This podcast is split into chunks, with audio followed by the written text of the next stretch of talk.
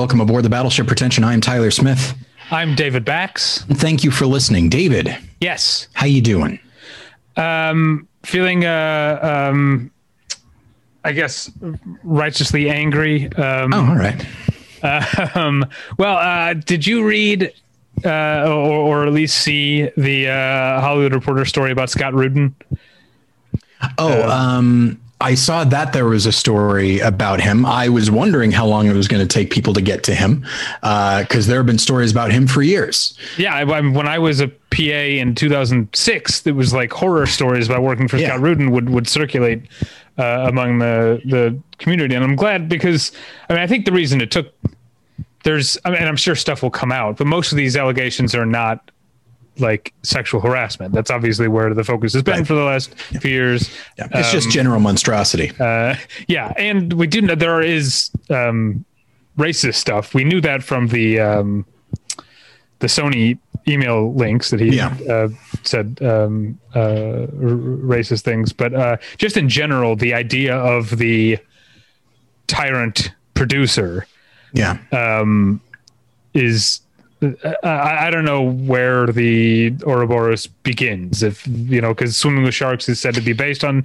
Scott yeah. Rudin, but obviously that stereotype goes back before, so I'm not sure uh, exactly where he comes into it. But he was clearly the, and, and I guess is uh, the standard bearer in terms of currently active producers who are abusive to yeah. people they work for or people who work for them. Um, I remember hearing that story where he was angry with like an assistant of his and they're driving up in the Hollywood Hills and then he like made the assistant get out of the car and then he just drove away. Yeah, abandoned him on the side of the yeah. road. Yeah. Yeah. yeah. Um uh and I, I just I, it makes me very angry even though I have to admit uh, like I when I was in that sort of underclass like Hollywood underclass I didn't have any terrible stories like that. Right. But in general the way that this industry the attitude this industry, has about like you have to like pay your dues you have to earn it which means you have to like go through years of being paid absolute shit and abused um uh you know emotionally and verbally often. Um that's pervasive. Scott rudin is the worst of it obviously but this is how the industry thinks of itself because they yeah. think that they're so important. But uh that's, not, you're not saving lives here you know? That's the big thing. Like I think there is that attitude of like, hey, this is kind of like boot camp, you know, like this is a tough business and we got to toughen you up and and see how how committed you are to this thing. It's like, okay, well, I get that with boot camp because they're going to they're going to ostensibly go to war. Right. And the thing they're going to is infinitely worse than the thing they're dealing with now. Yeah. Whereas if you actually do make it in the film business, it is a tough business, obviously, but it's not automatically going to be that way. Like it's that way only if people make it that way. And but it's that it's that insistence that like and I recognize they're dealing with a lot of money. So in that way, it's like, well, we don't want to do something. We don't want to rely on somebody who's going to lose us a lot of money. So it's like, okay, that I get to a certain extent. But as you said, like it, it's it's it's a ridiculous business in many ways, yeah. and it's and it's not serious. But it's this I, it's that idea. I remember there's something that I anytime I'm I'm driving because I live right off the 405, so uh, I'll often uh, drive on the 405, and there will be someone. I hate to say it, often with an extremely nice car who's like weaving in and out of traffic and easily going like 90 and is genuinely endangering people. And in my mind, I always think that the guy is saying, You guys don't understand. I have somewhere to be. And that is how I picture Hollywood. That is how I picture producers. It's like they they think that their work is just somehow more like more important elevated more consequential than everybody else's. And thus however whatever it is that it takes to do what they need to do you're just going to have to live with it because we I'm very important. And uh, sorry, I, I that was more of a tirade than I meant to it meant it to be. No, but yeah, it's we're on the same page here um, because I, I I hate that. I hate the the um the, I remember one time I was a PA. I was an office PA on a movie, and yet somehow me and another PA found us found ourselves spending our entire day packing up our producers wine collection at her home and shipping it to her vacation home. Um, and like it wasn't like it was everything I, I, you just said there. It's yeah. just the, like every new part of that sentence yeah. made the person richer and richer. Yeah, but like the actual day, like we got out of the office for a day for a day. It was like kind of fun to figure out like how do you ship wine, and like I'm pretty sure we did it illegally, but it got sure. there and it was fine. But just the fact that like the a PA is treated as like that, that had nothing to do with the movie I was working on. That was just what the producer wanted us to do, and we're free labor. Yeah, you know that, or not at least free to her. I mean, we were getting paid by the production, not not a great uh, uh, uh a great deal. Um, that's another thing. that the if you like the way the PAs are are paid uh, is uh, not legal for the most part. Um, I was an unpaid intern at two different production uh, stu- uh, companies, and at the second one, it was not at all uncommon for me to uh, have to take the producer's car to go get washed. I didn't have to do the washing, but I still had to do that, and of course, just icing on the cake every time I would because he always wanted me to do it at about the same time. It only happened like maybe four times, but like it was always at the same time of day. And so I would turn on the car, Tom Leykis. Like it was oh, tuned man. into it's like, boy, that's just the isn't that just the perfect thing? Yeah. Yeah. Uh, a guy that I was unfamiliar with until that moment, and I immediately started doing an impression of him. But uh, but yeah, so uh, That's perfect. All right. Uh, before, yeah. So this is. Uh, the, uh, I'm glad that um, Scott Rudin is being exposed, and the fact that, like, I, am telling you know, I, am telling you, 15 years ago, people were telling stories about him. He's been yeah. working longer than that. Like, if this really breaks, like there's just going to be a fucking cavalcade of shit about him coming out if if, if, oh, yeah. his former assistants start talking. A lot, a lot of them like legally can't. Um, right. As a, as if you read that uh, Great Hollywood Reporter uh, article, you find out that. Uh, yeah, they uh, have signed non-disparagement and uh, um, what's the uh, non-disclosure uh, agreements. Um, you, the, que- uh, the, question is, if this is not a sexual har- if this is not a Harvey Weinstein situation, and it is, as I said, general monstrosity, is that enough for him to not get work in the future? I mean, there are because there are. Um, There's the racist thing, I guess. Yes, there is, and that. there also are like physical uh, uh, abuse, okay. like throwing things at people. At one point, sure. he. Um, and this is the this is the story that leads off the Hollywood Reporter uh, article that a um, an assistant failed to get him a seat on a fully booked flight and he grabbed the assistant's hand and shoved it against the computer screen so hard it shattered the computer screen and cut up the producer or the assistant's okay yeah that's that's um, enough i think yeah um, that assistant apparently ended up with multiple associate producer credits as uh, as payment. um, but anyway, uh, it's not funny. But um, your traffic story reminded me of a story that it's a secondhand story, but I love to tell it. I might have told in the podcast before. Back when I first moved out here, uh, my girlfriend at the time was a receptionist at a like hip, expensive salon. Like, oh yeah, the, yeah, the the kind of place where like a. I'm not saying this person did go there because I can't remember, but the type of place that like a Rose McGowan type might go. You know what I mean? Like Perfect. famous, yes. but like got it, like alt, you know, or whatever. Mm-hmm. Um, and uh, um, and it was like on Melrose. It was in a hip uh, neighborhood, and on the day of award shows, they'd be booked up months in advance. You know, um, uh, because uh, you know everyone uh, who's going to the shows is getting their hair hair done up, and she had a, a woman called um, um, on the day of the Emmys and was like, "I need you to get me in today." and my ex-girlfriend was like trying not to laugh at her like we don't yeah. have any we, we've been booked up for a long time and this woman said you don't understand i'm going to the emmys just everyone in the building who's not a hairdresser or a receptionist is yeah. going to the Emmys. yeah um yeah Oh, there was, I won't say the, any names. I'll tell you off mic. There was apparently yeah. there was another there was another regular client, uh, a famous person who would uh, regularly do that. Just show up or call when she was 10 minutes out and, and say, I'm, yeah, I'm coming in. Uh, if you remind me, I will tell you off mic who that was. That's the thing that gets me about that. Cause it's like, oh, I'm going to the Emmys.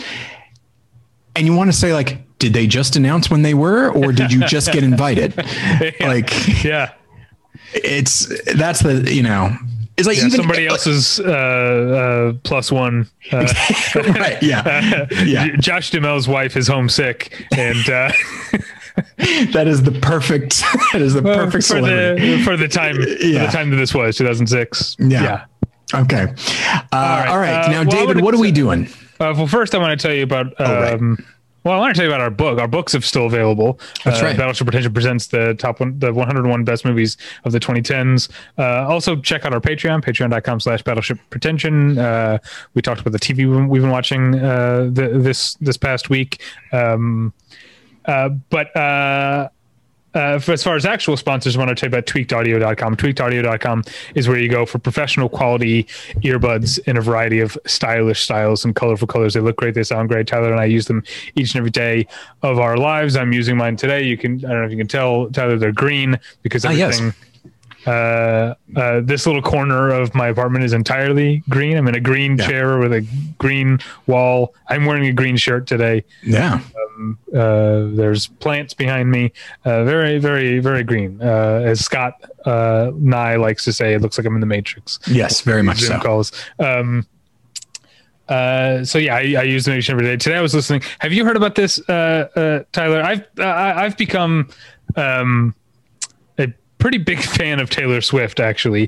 Um, and uh, one of the things that's very cool uh, that she is is doing is that basically she lost the rights to all her like early albums, so, like to the recording. She still owns the songs as far as like you know she can perform them and, and do whatever she wants with them but the actual recordings of the of her first of her early albums she um lost uh, uh in a lawsuit she's not happy about it and so what she's what she's doing is one by one re-recording her early albums uh, Okay. to and and so she can say to her fans here buy these stream these do whatever you know Yeah. don't don't let these uh, assholes who are uh, holding on to my uh, the the rights to these recordings uh, have all the money. And so uh, the first one is coming out this. I guess by the time you're hearing this is is already out. Um, and in addition, because she's doing like these deluxe editions, um, she's also like re-release or or not releasing releasing stuff that was from those from that time period that was never released before. So um, a new song came out uh, just this week called Mr. Perfectly Fine, which is uh, from her, her her younger days, and it's fun uh, to hear that. It sounded great on my tweakedaudio.com earbuds that are available at a low, low price at tweakedaudio.com. But if you use the offer code pretension at checkout, you get one third off that low, low price and no shipping charges. So please go to tweakedaudio.com and use the offer code pretension. What makes a life a good one? Is it the adventure you have? Or the friends you find along the way? Maybe it's pursuing your passion while striving to protect, defend, and save what you believe in every single day. So, what makes a life a good one? In the Coast Guard, we think it's all of the above and more, but you'll have to find out for yourself. Visit gocoastguard.com to learn more. Tyler, Yes. let's get into it, shall we? This is one of my favorite episodes of the year. Uh, and it was an episode, uh, it was your idea, an episode which, yes, yes, you invented. Um, it- it- so uh, last week we talked about our favorite individual achievements in, in film in the year 2020. Next year, next week, we will do our full um, best of actual best films of the year, including uh, honorable mentions, overrated, underrated, and worst. Uh, it'll be a big, long uh, episode. Uh, but today we're going to talk about movies that won't be on any, that don't fall into the, any of those categories, that didn't get as much attention as we would have liked this past year, but that we really like. It's an episode that, again, Tyler came up with. It's called Through the Cracks. So what we're doing is Through the Cracks 2020. Once again, let's get into it, shall we? Yeah. So here's the problem. Uh, because of my uh, recent uh, fatherhood, um, I guess not that recent anymore. That's the crazy thing about it. Um, it's been six months. Um, Yeah. but uh, but yeah, I did not. I haven't seen really that many movies of 2020. So you just mentioned that we talk about what is it? 18, 18. 18, 18 movies. Okay. Next now 18 movies. about not- 18 movies. 18 movies is not that many. Um, and even then, I've seen notably more than that. But it's like, oh shoot, so it has to be something that I like enough to recommend, but it can't be in my top 15. Um, and it has to be something that people maybe haven't heard of or don't know much about. And so it's just like, oh shoot. Uh, so like I was left with maybe like seven movies to talk about, and there's maybe of of those I of course I had to narrow that down to five and even then of those three uh, like there of those there may be only two or three that are genuinely through the cracks that I fully recommend. Okay. So there's a lot of caveats here, and so uh, I've I've been kind of dreading this episode um, oh. because because uh, yeah, like like for example, one of the movies that uh, it, it, did not make it into my is not going to make it in, into my top 15 is the trial of the chicago 7 yeah not exactly through the cracks. Right, i think yeah. people know about it. Uh, same with tenet and promising young woman and soul. Uh, and then then you start then it's like okay i'm working my way down. Oh now i've gotten into movies that i don't actually recommend. Uh, and so it's yeah. it's uh, a bit of a tightrope for me but uh, but i did find five that i more or less recommend? Uh, I think similarly, I had fewer to pick from that I normally do uh, uh, this year. But how about since you don't stand by yours as much, how about you start? Sure. Uh, so we'll kick things off with. Are you ranking yours? Because I, I did rank mine. I am counting down five to one, but that's not. That's essentially that beforehand. That's essentially what I'm doing as well. Yes. Okay. Um, just going from like the the order of of my larger list. Um, so we will start off with an HBO documentary that, of course, I I would say, oh, I talked about at the time. It's like yes, we do the movie journal. I talked about all of these at the time. Yeah. Um, uh, Seth Porges, P O R G E S, Porges, I don't know, um, and Chris Charles Scott III directed uh, Class Action Park. It's a documentary about Action Park, a uh, uh, I think I want to say it was in New Jersey, but now I don't actually. I think it's New Jersey. Um, and it's this uh, it's this amusement park that was not run particularly well, and that was actually kind of a big a big uh, selling point for the guy who ran it. He didn't like the idea of of rules and regulations, and in fact. A, a, a, sort of a running idea throughout is that both for the people that attended and grew up going to this place and then the people that ran it this was meant to sort of be like the essence of childhood where you you it's like oh you get into trouble you fall and, and you scrape your knees and all that sort of thing. And like yeah you get a little bit banged up but you sure did have a fun time. And it's like yeah that's fine. But if you're the guy in charge you shouldn't try to recreate that yeah. experience for for people. Um, and so it interviews a lot of people probably most notably Chris Gethard who is you know a, I think a very funny stand up yeah. And I and it, it, it keeps cutting to him because frankly he's he's really fun to listen to, and the way he sums things up is is a lot of fun. And it interviews people that that went there when they were kids or people that worked there. Um, and there is this sense of of fun uh, and and and this this sense of like, can you fucking believe this? Like that's mm-hmm. that might as well be like the the the tagline of the film. But I think wisely because there there were a couple fatalities at this place. Mm. All right, and I think very wisely, there comes a point in the film where the directors are like, look, we could act all act as though this this was just a, a, goof the whole time. But there are people, there are families who don't who, who lost someone because of the the the lack of of oversight at mm-hmm. this place. And so um so I do like that, and I like when it comes in the film. Like it's a, it's a little bit sobering, um, and it does want, and it does maybe maybe it's a little bit forced, but it does sort of towards the end take this this this attitude of like this very specific thing. Rep this park, Action Park, like it represents a lot of things to a lot of people. Uh, and it's something that hadn't really happened before and has not happened since and for some and depending on who you were and your experience of it like that is a shame and for other people they only wish that it had not happened at all you know and so it's an interesting it's an interesting documentary um, it's structured exactly like you would expect where it's just a lot of lot of uh, archival footage mixed with talking heads. It's not breaking any new ground there, but the subject is interesting and the structure is interesting. So, um, so I, would recommend it. Uh, all right, um, number I guess number five uh, for me. Uh, this one kind of is kind of. Uh, I'm not sure how much it qualifies as through the through the cracks because.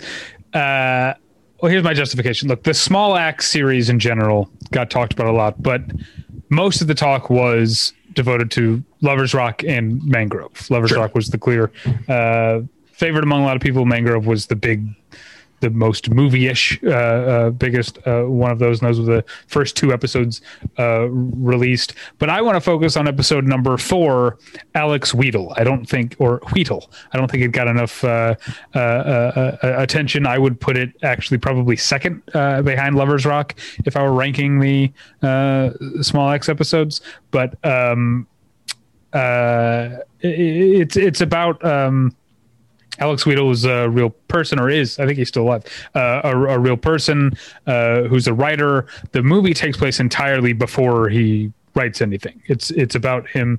Uh, he was raised in an orphanage in uh, Surrey, um, uh, which um, is a uh, especially at the time in the 70s uh, uh, probably i don't know possibly still today is a very white part of um, uh, of, of england near near london um, and then once he came of age, he moved to the Brixton neighborhood of London, which uh, was uh, very uh, uh West Indian, very black, which where you know most of the uh, small Axe films take place from 60s, 70s, and 80s um, among uh, black Londoners. Um, and so here you've got a person who ostensibly from the outside fits in there, but it's very much new to to to this to this to this setting. And so um, the the biopic aspects of it are to me secondary to uh, of of all of the the small Axe films. I think Alex Wheatle does the best at establishing a sense of of place. So much of the film takes place with Alex just out on the street. He like is meeting a friend. He's walking to and from uh, uh, parties or record shops. He loves uh, he, he he comes to love reggae. Spends a lot of time at, at record shops. There's like street vendors outside, and there's like uh, the the sense of of of neighborhood of place, place the sense of community is stronger in Alex Wheatle than in any of the five uh, the other four uh, Small Axe films. Um, there's uh it's a again the movie has you know biopic uh, uh, elements, and he goes to prison at one point. The uh, Steve McQueen recreates the um, uh, there was a, a, Brixton protest turned turned riot um, uh, that that he recreates, but really there's it, the the film is at its best uh, as a, a slice of life. You know, there's a uh, for all of the like dramatic things that happen in the movie. You ask me, "What's your favorite scene?" I'm going to say, "Oh, the part where he goes over to his friend's house for Christmas dinner." Like, is my favorite scene because it's just like there's not enough table like seats for everyone at the table so people are just sort of like sitting in the living room like with their plate on their lap you know because there's so many people there and like they're arguing like how you got two pieces of chicken i only have one like it's it's just a great like sense of of, of people that that sort of altman-esque overlapping uh, yeah. uh, uh, or just overlapping existence among among people in the same place. Uh, yeah, so I definitely think uh, I feel like I'm not living up to the spirit of Through the Cracks because Small Axe obviously got a lot of attention, but I think people were kind of sleeping on Alex Wheatle. No, I, I, I definitely think, especially when it's like, oh well, there are five things, five movies in this in this project, uh, for lack of a better term, and when people are talking about four of them, uh, or two really, two really, but like the one that they're not talking about, hey, it sounds to me like it slipped through the cracks. Uh, okay, so for uh, for my next one is I is uh, William Eubanks Underwater. Oh, um, oh, okay. Which which I wanted to see. I'm very glad that I did see. It's not perfect um, by any stretch. Uh, yeah, perfect movies are boring. That's kind of true. Yeah. Um, especially because it's it's this idea. It's like okay, you've got it's like Alien, it's like The Thing, and all of this stuff. Um, where you're it's an underwater uh, research station and then uh, an earthquake uh, kills a lot of the researchers and and everybody else like oh we have to get out of here but along but along the way, they also encounter uh, a, this creature that is now terrorizing them, and or a, a, number of creatures that are terrorizing them, and so they have to try to get to safety. And it's like it's hard enough with the water, uh, you know, being like what is it, like, five miles under the the the water, um, but also they have to navigate this other thing, and so the, you know the story is nothing you haven't seen before, but that's actually in a way I think that can be an opportunity for a director to just be like, all right, well, we're not breaking any new ground here. So at the very least, let's see what we can do as far as suspense. And one thing that they do that I love is the earthquake happens, I'm going to say about a minute in. Uh, like you, you really only, it stars Kristen Stewart, uh, and you really only get a chance to see her like at the very at the very beginning. She's like essentially just starting her day and then i don't think i don't even remember if there's any dialogue. And then bam like this thing happens and there's just something about immediately being thrown into that and you're getting to know characters along the way. And one of the things that i really like is that um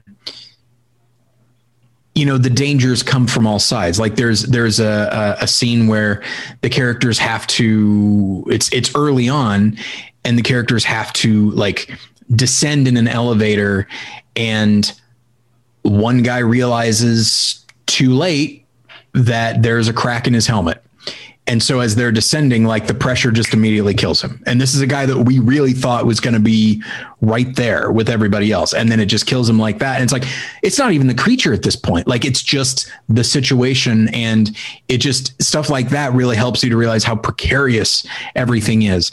Um, and you know the art direction is really good and just some of the sequences and especially the way it uses darkness because unless one of these characters is providing a light you're not going to see anything.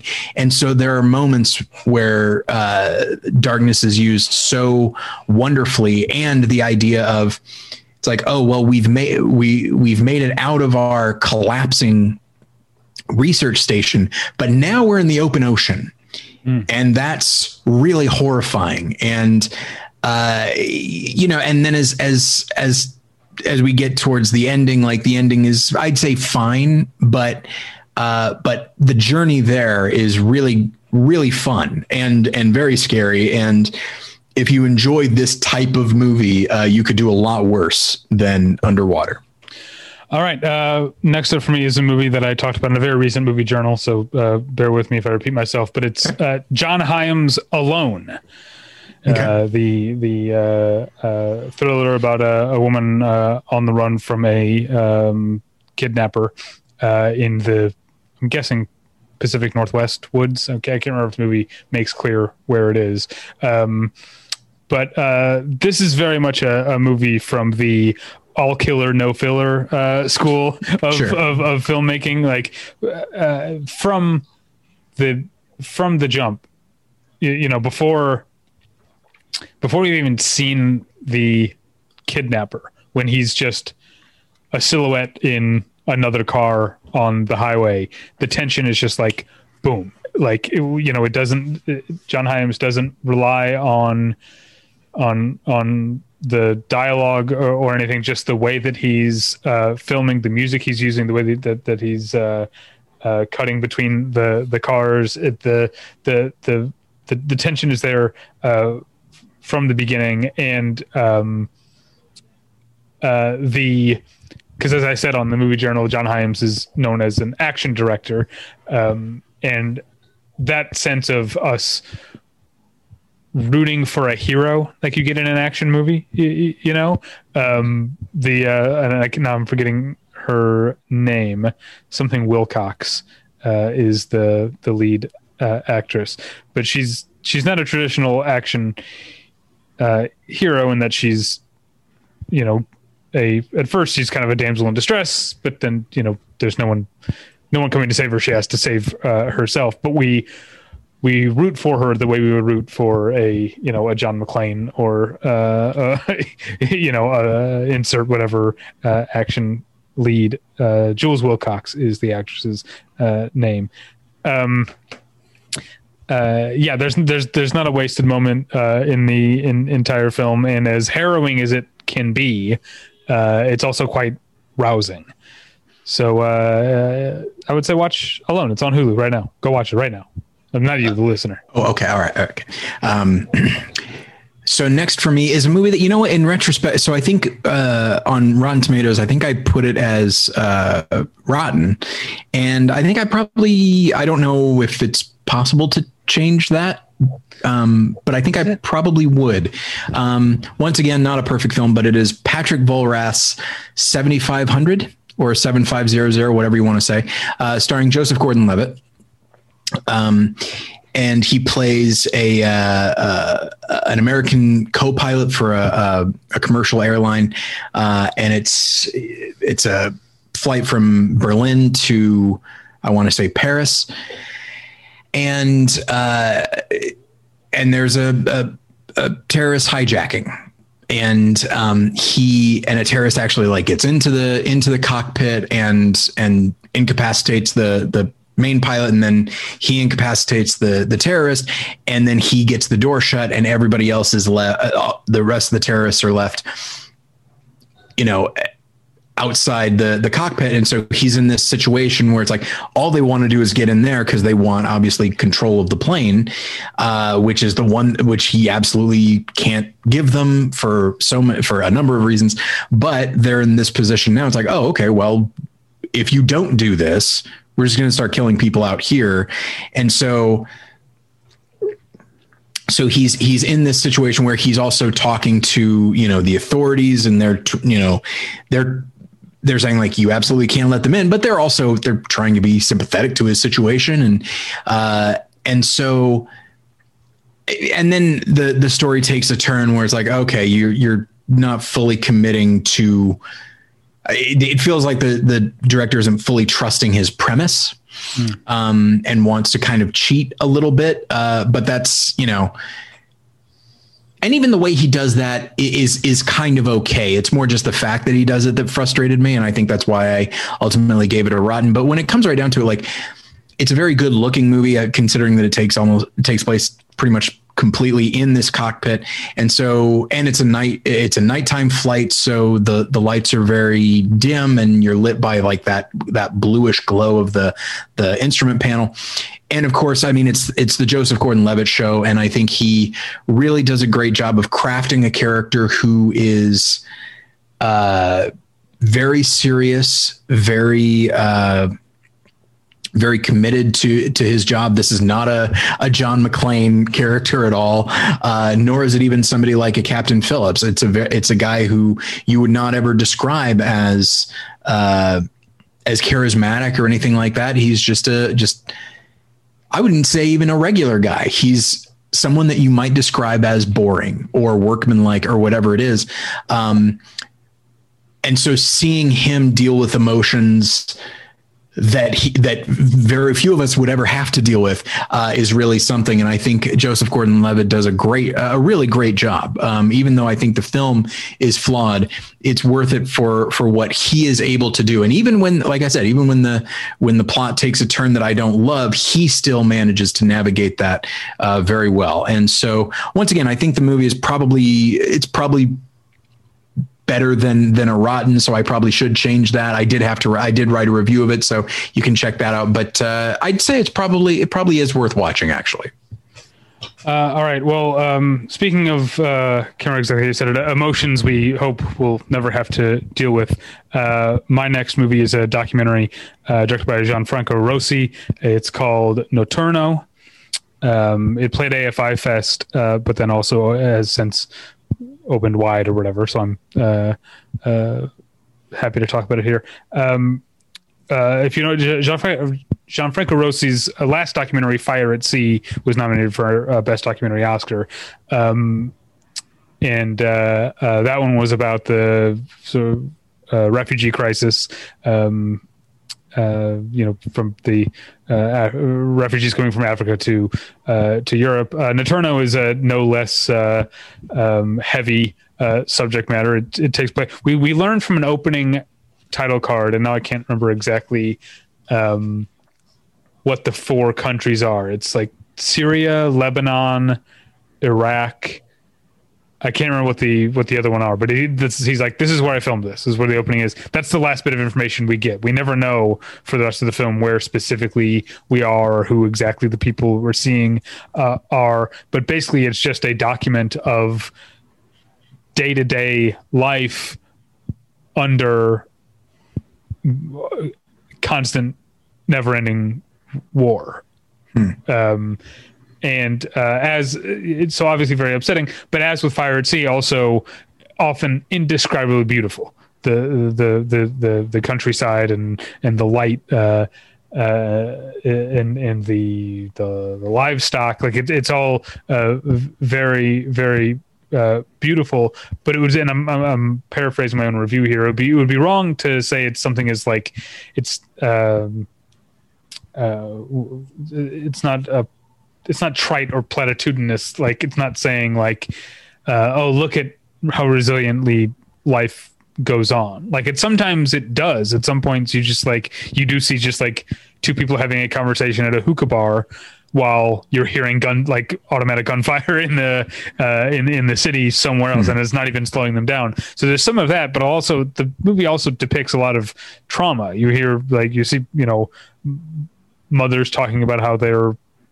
you know their kids were interrogated and tortured and and and and killed. You've got um, this sort of like group like children's therapy sessions with uh, children who have seen you know in their entire villages slaughtered in front of them you know and they're like uh, they're little kids, but they're drawing pictures of people with like their legs chopped off and stuff because mm. that's what they've they they've seen. Um, you see, there's a one group of people who are uh, sort of writing slash rehearsing a, a play about uh, the things that they've uh, uh, uh, gone through. There's a there's a lot of there's a lot of pain, um, and there's not a lot of end in sight, and I think that's kind of what um, Notturno is is is is getting at that like you at a certain point I will not be watching this movie anymore but the people depicted here don't have a light at the end of the tunnel you know and and yeah. and that leads to different coping mechanisms but that doesn't mean they're getting by hmm. um, but uh, at the same time like i said the movie's um, just unendingly beautiful gorgeous to look at all right. Okay. Next. Notturno. Notturno. How do you spell that? N O T T U R N O. Okay. Uh, next up for me is a very small movie uh, that looked interesting. Uh, so I actively sought out uh, a screening link, uh, and it is called They Reach directed by Silas Dahl. Um, once again, not a not a, a perfect film, um, but uh, a movie that is very clearly like if you're at all familiar with Stranger Things, you'll watch this movie and be like, okay, I, I get why this was greenlit, um, and how this guy got his budget because it, it's you know three uh, uh, rambunctious uh, youths uh, in a small town who encounter this otherworldly entity through unusual means and they're trying to figure it out as as like the evil of this thing is is spreading and slowly but surely uh you know abducting or just you know killing uh, members of the town. Very stranger things in a lot of ways. Uh, and it takes place in 1979 so there's this you know there's that retro aspect of it. So you know it's not really going to get a lot of points for originality uh, originality but um, the director really commits to the uh, to the premise, and it's gorgeous. It's a really good looking movie. That's something that really struck me. You don't expect that with movies that are low budget like this. Um, but I think his his cinematographer, who I you know what I'm gonna I should probably look at the name of. Let's see. Uh, I think I even I'm pulling up my James Winters is his cinematographer, and uh, and I think he does a really great job as far as horror goes. Like the way they they use negative space, the way uh, like I was saying with uh, underwater, the way they use uh, darkness um, is something that I really that I really enjoy. And like there are moments where the the the terror and the anticipation of what could be waiting for a character around the corner or whatever it is is really drawn out. And those are the moments when when the film really shines. There are there are other moments, uh, often like when it's dealing with comic relief, it's like functional at best. Uh, but like when it's dealing with character relationships, that's kind of fun though I think the three main actors are a little bit self-conscious, but after a while you kind of you kind of get used to their performances and stuff. Um, but yeah i was surprised. Uh, I, I, could see i could see plenty of people really not liking the movie and just thinking it's a ripoff of stranger things. But again um, i think more than anything it's the kind of thing that as i as i was watching it i was like I want to see more from this director when he has not even necessarily more of a budget, but just as he develops as a storyteller, uh, and as a director of actors because because uh, there's a lot here. And there are multiple occasions where as I was watching it I was like I'm really engaged and tense and frightened by what we've what I've seen and what I'm going to see. And so uh, you know that's something so for something that that again it is so derivative. You don't usually think of something that's derivative as, as being genuinely frightening and engaging but i think that but the film really was for me. So uh, i'd say i'd say keep your expectations relatively low but uh, but do do check it out because i think it's worth watching. Uh, all right. My penultimate pick is uh, uh, another woodbound thriller but unlike alone which i described as rousing uh, Shawn Linden's Hunter Hunter is sure. a uh, uh, shockingly, staggeringly bleak movie, mm-hmm. but not in that self-conscious, miserablest type of uh, way that um, that often happens with uh, um, sort of nasty-minded, uh, low-budget uh, horror thrillers. Um, this one, I feel like it. Uh, it's an intelligent movie that I think comes by its low opinion of humanity very honestly. Um, the the the premise, if uh, I can jog your memory, because I did talk about it on the movie journal months ago. Um, of course, uh, Devon Sawa, um, you know, former teen heartthrob, now sure. playing a uh, gruff nearly middle aged, I guess middle aged uh, survivalist. Um, De- Devon Sawa and his wife and daughter live uh, uh, alone out in the woods. Um, they live off the land, selling pelts and stuff in the near uh, nearby uh, town.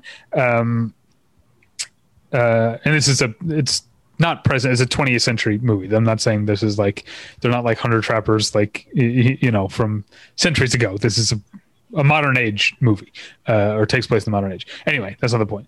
Uh, just didn't want to give the wrong impression. Sure. Uh, anyway, so uh, they, like I said, they live off the land, and uh, lately, they, this uh, a wolf has been stalking their hunting ground and um, eating the animals they get caught in their traps, which is a problem because they live they have such a slim margin that uh, they literally could mean, mean that they starve during the winter if this if this wolf is eating all of their uh, the rabbits and shit that they catch. Um, so uh, uh Devon Sawa says like, uh, look, I'm going to go on a big hunt. I'm going to find this wolf. You guys, I might be gone a few nights or or, or whatever. Heads out into the woods uh, where we eventually find Tyler the wolf is a red herring because what, what happens next is Devon Sawa stumbles upon the dumping ground of a serial killer, finds a bunch of uh, um, mutilated uh, corpses, um, and then decides, well, now I have to hunt for something else because this is all of these corpses are women. I have a wife and a daughter at home.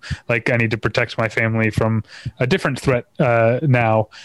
Um, and then the the so that's basically the premise. But what the movie ends up doing is a uh, not even very in retrospect it, it, it, at the time it took me a while to realize that i'd done it but uh, in retrospect it happens pretty quickly is that uh, at the point that devon sawa decides that he's going to go after this serial killer the protagonist of the movie changes to his wife back home hmm. um, uh, you know protecting the homestead. Um, she's still got to worry about this wolf uh, yeah. and uh, and stuff. I don't want to give uh, much else away about what happens in in, in the movie, but um, its sense of of of dread um, is is very precise and impeccable. The performances. I'm going to mention uh, Devon Sawa.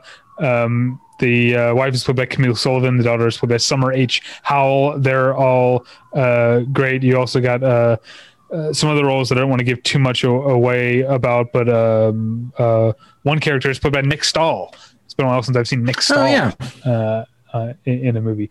Um, but the the movie does not have the um, victorious ending of Alone. I won't go too far uh, into it, but it manages still manages to uh, elicit a lot of emotions uh, on its own by being like not just autopilot nihilistic like by finding new depths of like holy fuck uh, this is dark and bleak so hmm. um yeah well, i guess a word of warning because this movie has uh, for this movie's worldview but uh, again, I don't think it's posturing. I think that this is a a, a very very smart uh, and well made movie.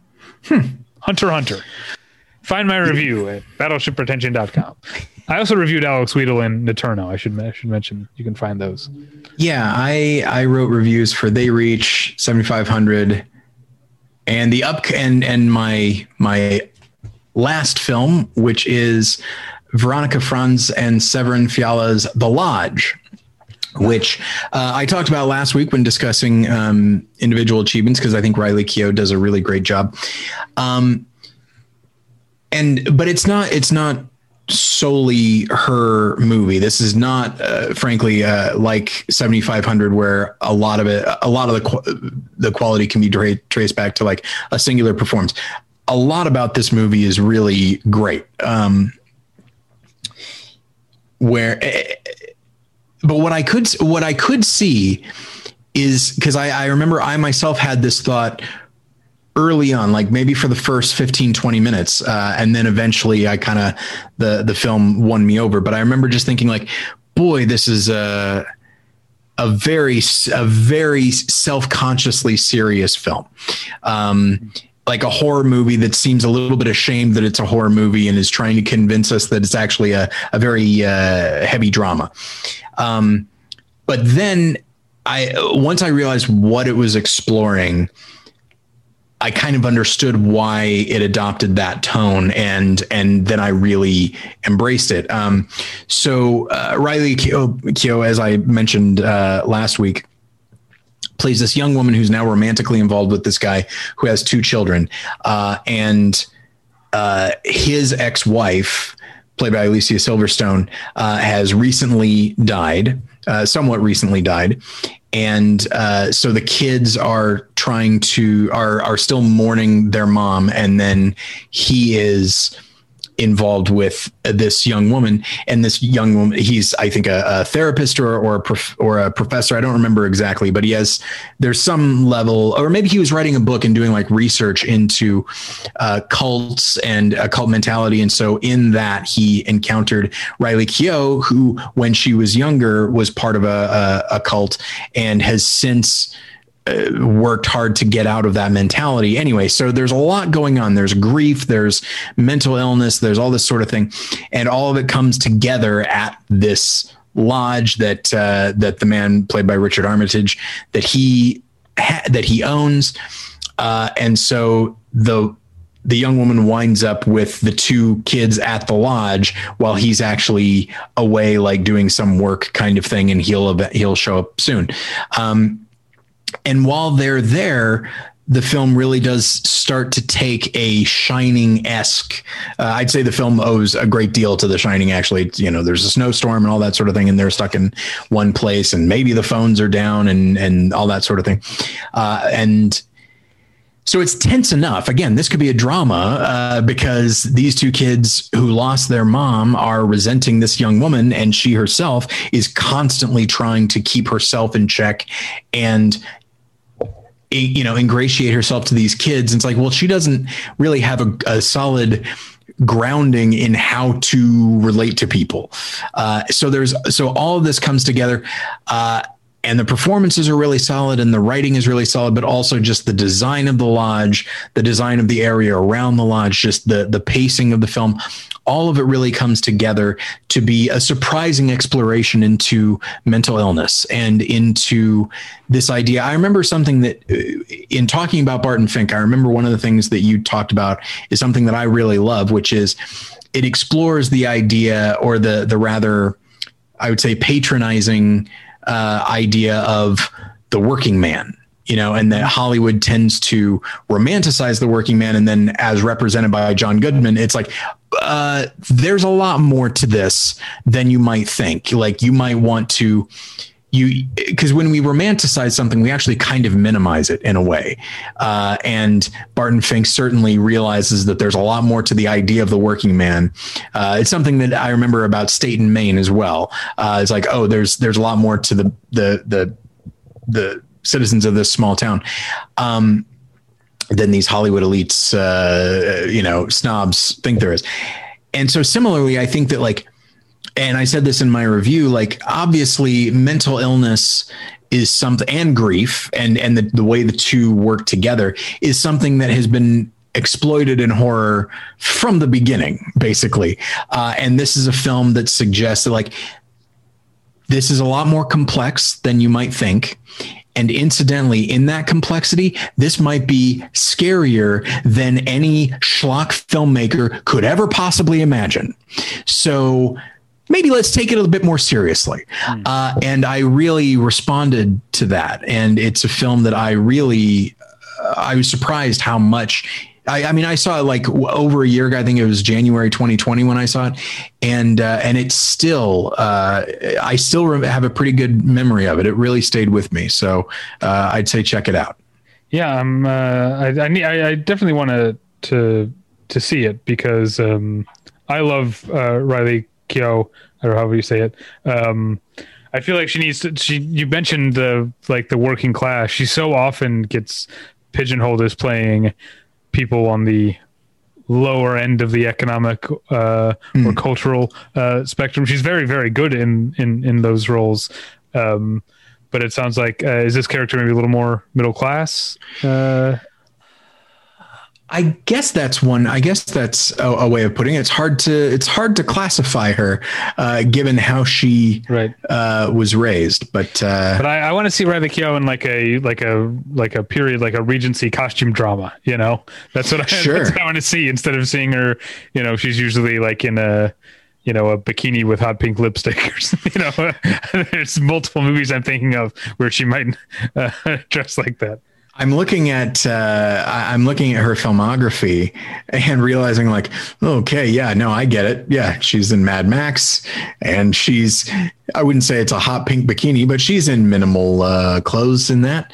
But and, I don't even uh, just mean that she's like naked. I just mean she plays like characters that would be thought of as trashy. I don't think of them yeah. necessarily she's in as trashy, but like Logan American, Lucky, uh, Logan Lucky, American yeah. Honey. Uh, sure is one. Uh, the house that Jack built. Um, uh, yeah, she's great in American Honey, by the way. Oh yeah, Under the Silver Lake, one of your favorite movies yeah. that year, uh, yeah. and the upcoming Zola, which I saw maybe even before you saw The Lodge, because I saw it at Sundance mm. 2020 uh, and still hasn't come out. But um, all right, so we're on to my final one. Yeah. Which again, I feel like I kind of cheated I try to take into account when I when I pick movies for the through the cracks.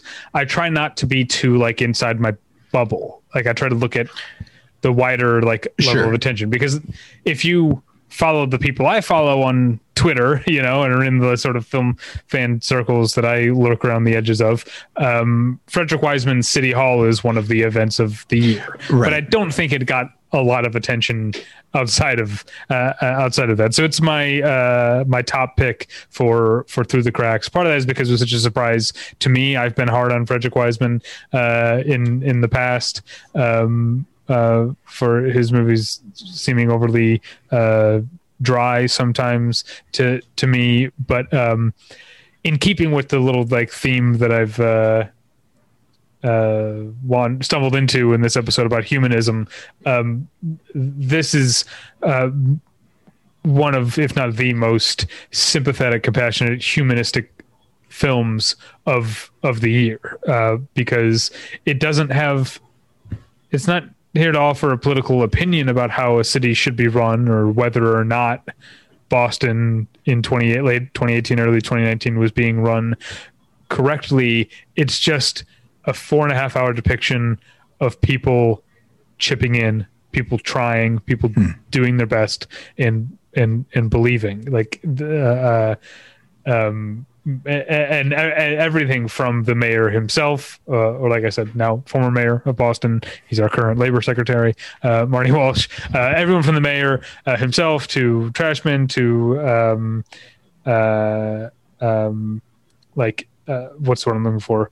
Inspectors, housing inspectors. Like if someone's building a house, like people sure. have to go check out the the plumbing or or, whatever and and and sign off. Of, like every job is just a part of it's not even something as clean as a puzzle. It's it's just uh, they're drops in the same uh, pond, and they're all uh, loosely moving toward the same uh, goal. Which uh, uh, the the movie is not about larger political goals of of of change and, and policy, but just the ongoing role of politics, which is just getting us all through every day you, you know together in each other's company um, uh, uh, it, it's a movie that I could. It's four and a half hours, and I could have watched a movie twice as long because, mm. um, uh, partially because uh, it's Boston accents from top sure. to bottom, wall to wall, wall to wall, floor to ceiling Boston accents. You, you can't go wrong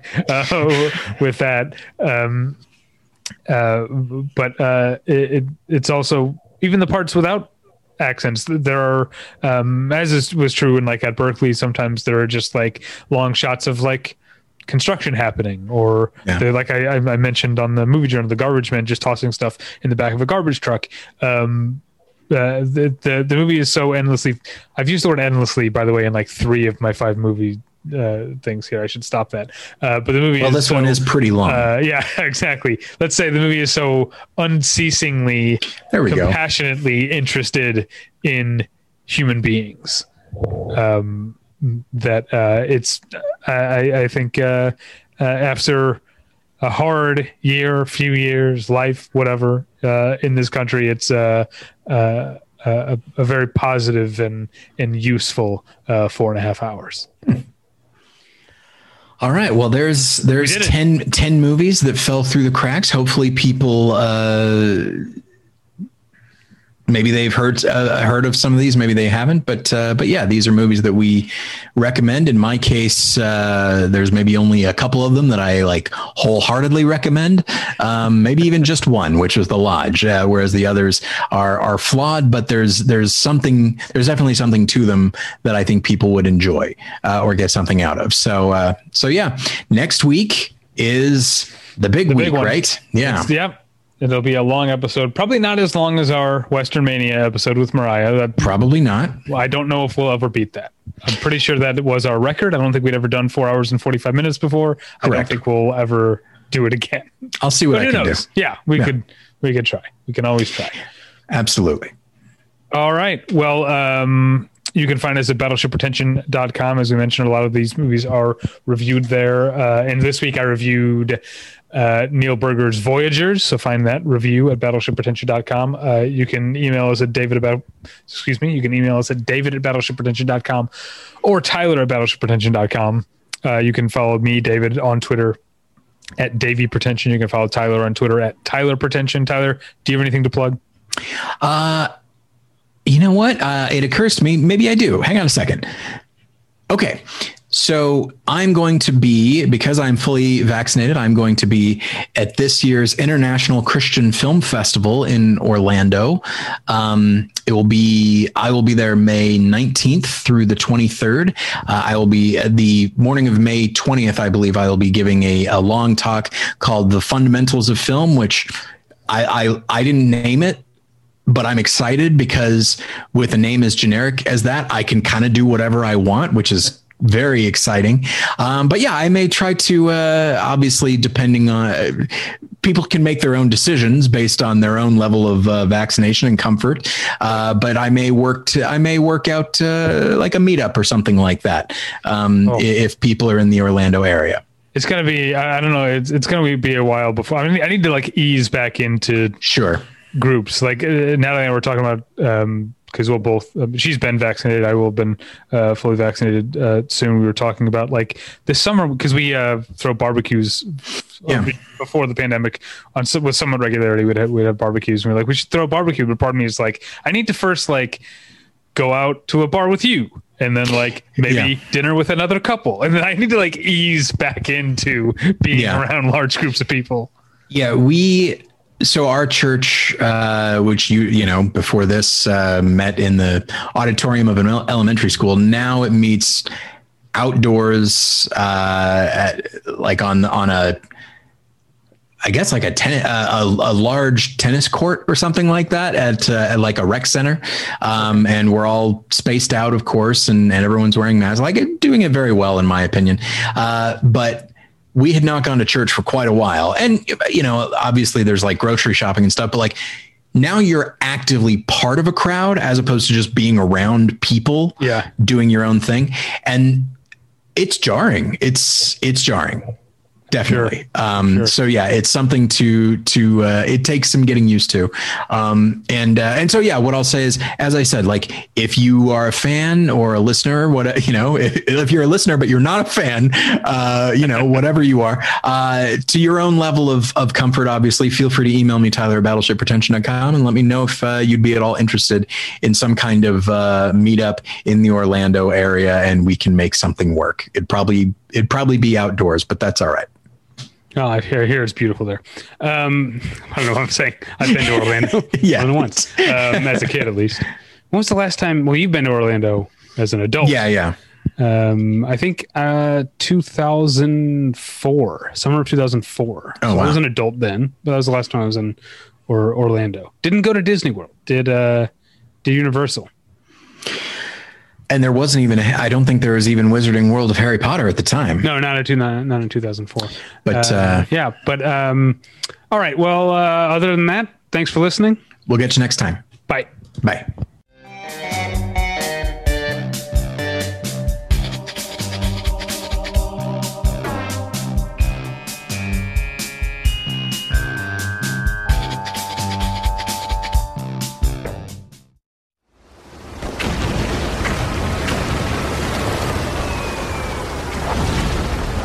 This program is a proud member of the Battleship Pretension Fleet.